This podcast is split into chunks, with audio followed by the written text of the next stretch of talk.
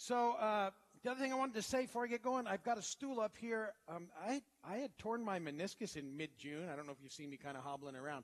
And Tuesday finally had that dealt with. Had surgery on Tuesday and it went very well. And I'm in much less pain than I was for the last chunk of time. But it's still a little swollen. It's fascinating, really, when you think about surgery and how quickly you can come back around nowadays. I had a friend who said they had the similar surgery back in 1972. And he was actually in a cast all the way up to his hip for 3 weeks after that. So we've come a long way, right? So, I mean, I was only there a few hours and then walked out. And so I'm good, and it feels good. I may not need a stool, but I just didn't want you to – maybe I'm over-explaining it, but there's a stool. If I need it, I'm going to do it and put it there, and there you go. So only if I feel faint or like I'm going to puke or something. But other than that, it's not going to happen. And so I have the brace on. It was funny. Alice said, well, people can't see your knee post-surgery. I guess it's not very attractive. And she said, you should wear long pants. I don't want to wear long pants. So the brace is there now for that. So you don't have to look at it. If you really want to see it, let me know afterwards. And now people are wondering. There'll be a special viewing of that. No, there won't. Okay. You know, that whole process is fascinating because I haven't had a procedure like that in a long time. And just leading up to it, and they ask you so many questions, and there's so many things that you have to do to get prepared now. And, you know, it's really kind of fascinating. But we were in the process, and I had to go be put out for that, even though it was outpatient. So we're down in the hospital, and very early we're there. And you're seeing everybody, and so you're already a little vulnerable because by this point, you know, they've taken pretty much everything that's yours away, and you've got some robe on that doesn't really work. I don't even know why they gave you the robe. And so you're very vulnerable, and you're meeting people. And I saw my doctor who I'd known, and he came in, and he sort of wrote his autograph on the proper knee, which I was happy about, and because it was my right knee. And then everybody's making a joke. So is this the right knee? I said, okay, come on, I get it. It's not the wrong knee. Get the right knee.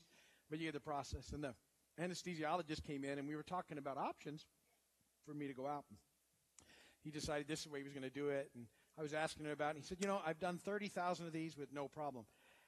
And I thought, well, that was good. And then I don't know about you, but I'm already a little vulnerable anyway. And I'm thinking, okay, well, where does that put me on the odd thing as odds is, okay. But anyway, we got through that, and everything is well. They did a great job, and I'm feeling much better. So that's all the time I want to give to that. We're in a series called Who Do You Think You Are? And what we're doing is we're talking about our identity in Christ. So important that we understand this to experience the kind of life that we're called to, because we have a very real enemy who I've said is the master of identity theft. And he wants to steal away from you who you are in Christ so you don't experience life. And in the last period of time, we've looked at the Beatitudes. And I said, these are the attitudes that are being developed in us by the Holy Spirit as citizens of the kingdom. And I think the Beatitudes, knowing what that looks like, is very helpful in taking our stand against the enemy. Well, where I want to go next in this series, in this whole process, is I want to look together at the fruit of the Spirit that's being developed in us. Because not only are we sort of engaged in a battle against the evil one, but we also have a conflict against the flesh, the sinful nature. And it's the Holy Spirit and his fruit being developed in us that really helps us to take a stand against that, and in so doing then living the kind of life that he's called us to, which is what he wants for all of us. You know, God just wants for us to experience life in this amazing way. It's not that we won't have to deal with difficult things, but just knowing that he's God, and that he's got you, and that he's with you, and that he's for you, and that he loves you. When we get a hold of that and really understand that, it changes the dynamic of how we live in a fallen world on a broken planet, and it really makes things so amazing for us in the process. So we're going to take a look together over the next period of time at the fruit of the Spirit, but before we get there, I want to talk about our freedom in Christ and what that means, because it's all tied together. And so part of our identity is this amazing freedom that we have in Christ for this life. So that's where we're headed with today's message. Bad joke time. These are very bad. Thank you very much. All clocks only have two hands. You may think they have a third hand, but it's really just a second hand. I know, extremely bad. Thank you very much. I'm convinced that highlighters are the pens of the future. Mark my words. That's the best of the bunch, I'm afraid. I do have one more. This is my favorite, but it has not yet been well reviewed. So the zookeeper was struggling to explain why two tropical birds were stuck together. It was toucan fusing.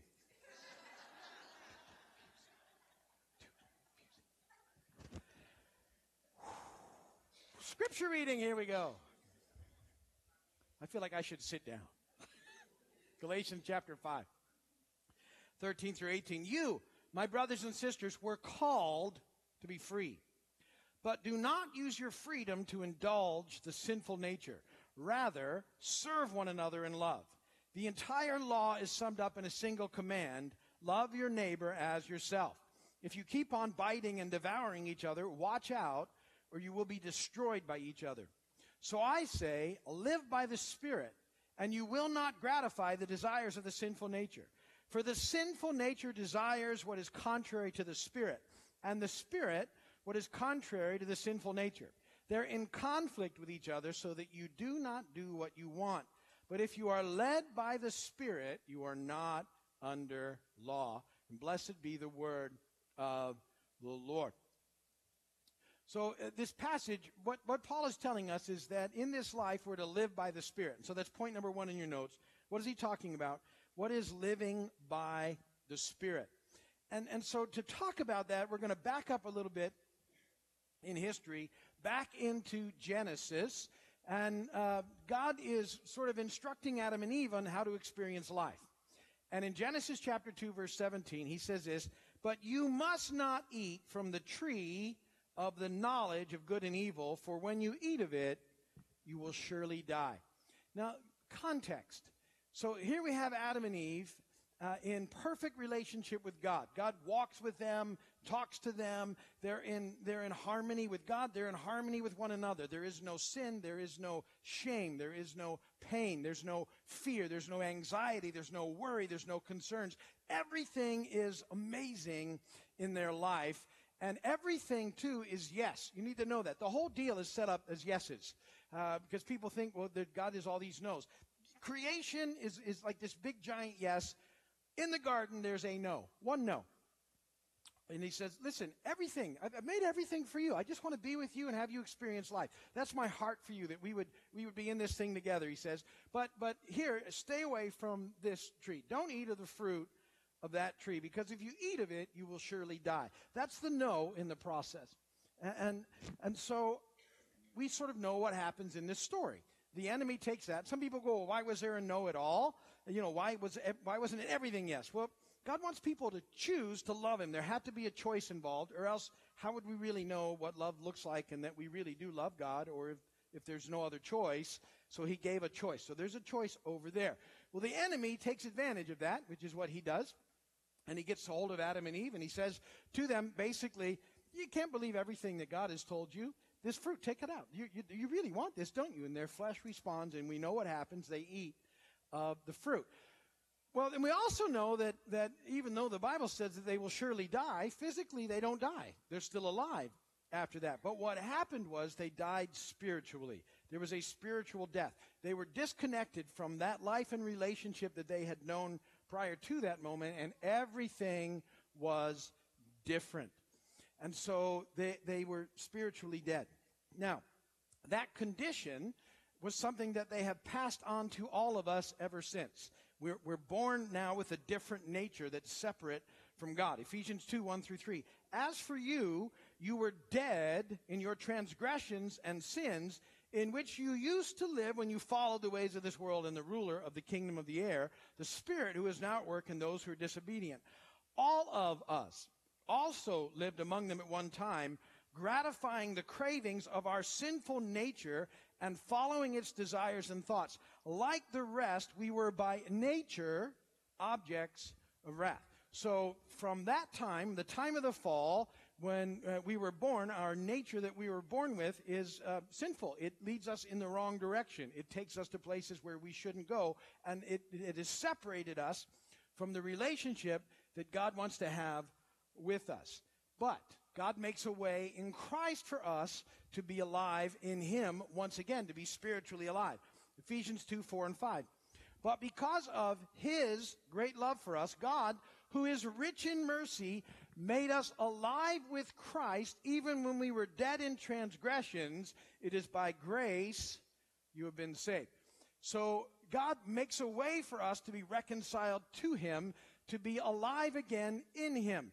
And this is where we get terms like where we are born again or born anew or spiritually reborn. It all happens in that process. Before we come to know Christ, we're spiritually dead. We're separated from God.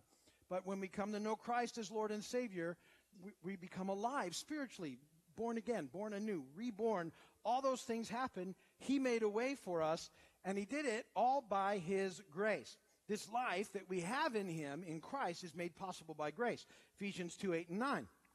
For it is by grace you have been saved through faith, and this is not from yourselves, it's the gift of God, not by works, so that no one can boast.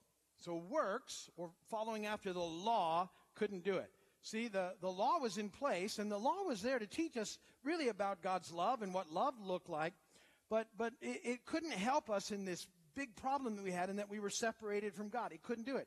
If it could, Jesus wouldn't need to have come and done what He did, but it couldn't. We couldn't become alive again the way we needed to be until Jesus came and paid for our sin, defeated death, and rose again. But He's made a way for us in the process, and it's all by grace. We couldn't earn it. We couldn't work for it. We couldn't perform well enough. None of those things could happen.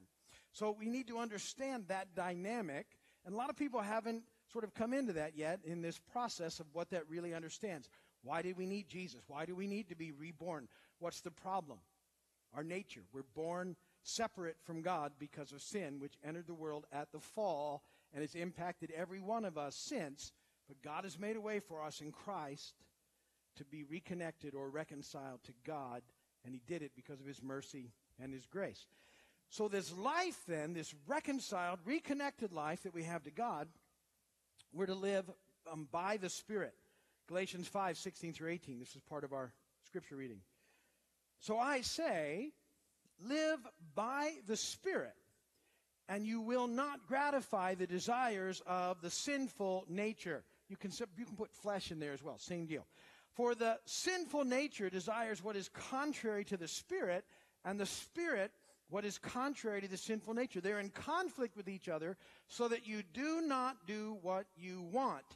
But if you're led by the Spirit, you are not under law. So there's this conflict that goes on. When we come to know Christ, we're reconciled to Him in this new life. We still are dealing with the flesh, the sin nature. If you're honest, you understand that's the pull. And that sometimes we yield to that, and we're doing things that in our heart we no longer want to do, and that's the big issue. That's the conflict. But we have the Holy Spirit in us now. When we come to know Christ, the Holy Spirit comes and dwells in us, and He leads us, and He teaches us, and He guides us into real life. And what we're to do is we're to be yielding our life to Him, because He's in control, and He wants us to have better life. I was thinking, this week when I was going through that surgical process, just the amount of, not that I'm in control anyway, but you talk about yielding control basically of everything to the people around you and getting completely vulnerable, and yet you have to kind of trust that they have your best interest, that they're going to they want you to be right. Well, see, what we're doing in this walk with Christ is we're realizing that He wants the very best life for us, and we're totally learning to yield to Him over time, every part of the control that we think we have, so that we can experience true freedom. That's point number 2. True freedom. Now, understanding that we're no longer under the law does not mean that we can now go and do whatever we feel like doing in order to gratify the sinful nature. We can't do, because sometimes people will go, well, now because of grace, that means I can do whatever I want to do. I can do whatever I feel like. And that's not the reason it happens. Galatians 5:13, you, my brothers and sisters, were called to be free, but do not use your freedom to indulge the sinful nature. Rather, serve one another in love. See, this freedom that we have allows us to experience real life by serving others in love, and in so doing, then transforming the world around us so that people come to know Jesus. See, that's life is found. It's the missional part of our life. And the grace that we have, this freedom that we have, isn't to go and do whatever we feel like to satisfy the sinful nature of the flesh. It's really there so that we can love others well and help them come to know Jesus in this life as well. And yet we tend to get stuck. One of the problems that we have is we're not very good with dealing with living in tension. We've talked about that here quite often. And yet there's tension involved in this life because the kingdom is here but not fully here yet. Jesus has come, but he's coming back again. And so we live in the in-between of those two things. We call it living in the now and the not yet. And we don't hold on to that tension very well. And we tend to swing in extremes. For example, coming to know Christ and experiencing this amazing life that he has for us, one of the tendencies of the church, one direction that it sometimes will go in, and believers will go in, is we'll sort of swing back into the law, into legalism. Tell me what it is I need to do, and I'll do that, and we get very performance-based in our life. And we start to think, well, if I'm doing all these things right, then things ought to happen, but we get stuck there. At some level, it seems easier. But then we'll swing to the other extreme, which is, well, yeah, but I'm free, and now I can do whatever I want. And we start using that to justify doing things that we shouldn't do. Well, I'm free in Christ. I can do whatever I feel like doing. Well, if you read the Scripture, you're free in Christ, but it's not to indulge the sinful nature. It's to serve others in love so that they can find their way into the kingdom. Big difference. And so what we need to do is we need to find this place where real life is. And here in this place, what we're doing is we're not slipping back into performance, but we're not thinking it's all about us. We're just learning to listen to him and to yield to him in this life so we can experience the life he has us to. And it's going to be a very other-centered life in the process because that's where life is found. So that's the idea of this freedom that we have. It's freedom to live and experience life with him leading us and guiding us because he's so much better at life than we ever have been or ever will be. And so that's what the freedom we have looks like and what it's all about. And what happens as we're yielding to him in this process is that the fruit of the Spirit is developed in us. That's point number 3. And really, we're going to talk about the fruit now for the next period of time, but what the fruit of the Spirit is, it's found in Galatians 5:22 and 23. The fruit of the Spirit is love, joy, peace, patience, kindness, goodness, faithfulness, gentleness, and self-control. Against such things, there is no law. So the fruit of the Spirit, that's a biblical term that sums up sort of the 9 visible attributes of a true Christian life, of a life that's yielded to the Holy Spirit. And the Holy Spirit then is producing these things in our lives. I love that list. Love, joy, peace, patience, kindness, goodness, faithfulness, gentleness, and self-control. Isn't that just the greatest list of how we're supposed to be living in this life and what should be happening in us in the process?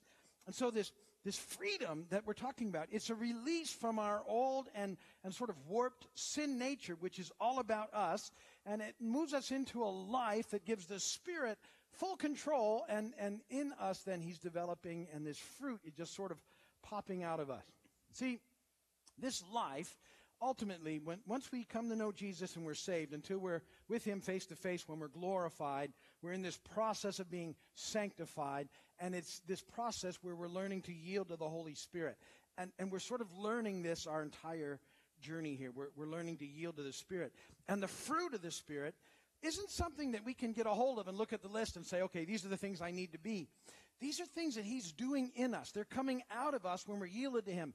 And what I found, and I think this is really helpful, What I found is when I'm not exhibiting those things in my life, when they're not just popping out of me, it means I'm really not yielded to the Holy Spirit in those instances. I'm more yielded to the sinful nature. It's more about me than it is about Him. And there's no life to be found there. Now, you know, for years I've always sort of talked about my driving as an example, only because I think it's something you can all relate to. And so here's a dynamic. Just take that process. So anybody here ever get frustrated when you're driving with other drivers? It's never about you, right? You're like perfect in your driving abilities. And everybody could learn from watching how you drive, really, about what everything should look like. You get the idea. And so I've told you over time, you know, how frustrated I can be with people that aren't doing what I think they ought to be doing and are just, you know, where did they learn how to drive? You know those questions, right? Here's the thing. I only say that to say this. When I'm driving in a way where everybody is bothering me, it means I'm all about me at that moment. I'm just totally focused on my deal, my life, what it's all about, where I'm going, where I'm headed, what I got to do. It's a very me thing. It's a very flesh sort of time. But when I'm in a spot where I'm more yielded to the Holy Spirit, those things don't bother me. Because what pops out of me instead of frustration and a lack of patience and irritability and all those other things, what just pops out of me is love, joy, peace, patience, kindness, goodness, gentleness, faithfulness, self-control. It pops out of me. I can't whip it up, but I can. It just sort of is there, and it doesn't make a difference. Those other things become way less important. How much time do we spend on things that just aren't really important at all in the bigger picture of things? They're just not, but it's because we're stuck in the process. And what's happened, and I know I've shared this with you before, is, but it's a reminder that what we've done is we've taken and put ourselves. I don't know where those words come from sometimes. I'm sorry. I do sort of hear them right away and go, "Puttin's not a word," but nonetheless, we've put it ourselves. See, it's even worse. All right, we've put ourselves in the center of the story. And that's the battle. See, that's the flesh. That's the sin nature. What that whole thing is, and always has been, is about you being the center of the universe. And you're not. He is. This is His story. History. It's His story. And life is found when we get that we're part of His story. It's not our story, it's His story. He's the noun of the story. We're adjectives. We describe Him in our life. But when we're doing that, that's where we experience life. And every time we put ourselves back in the center, there's no life. And sort of what I want you to see and realize is when that fruit isn't evident, and you can check your own fruit. You should inspect your own fruit. What's coming out of me right now? Is it love, joy, peace, patience, kindness, goodness, gentleness, faith, control? If it's not, you're not yielded to the Spirit. You're just not. And go, oh, I want to be. I want you to have control of my life.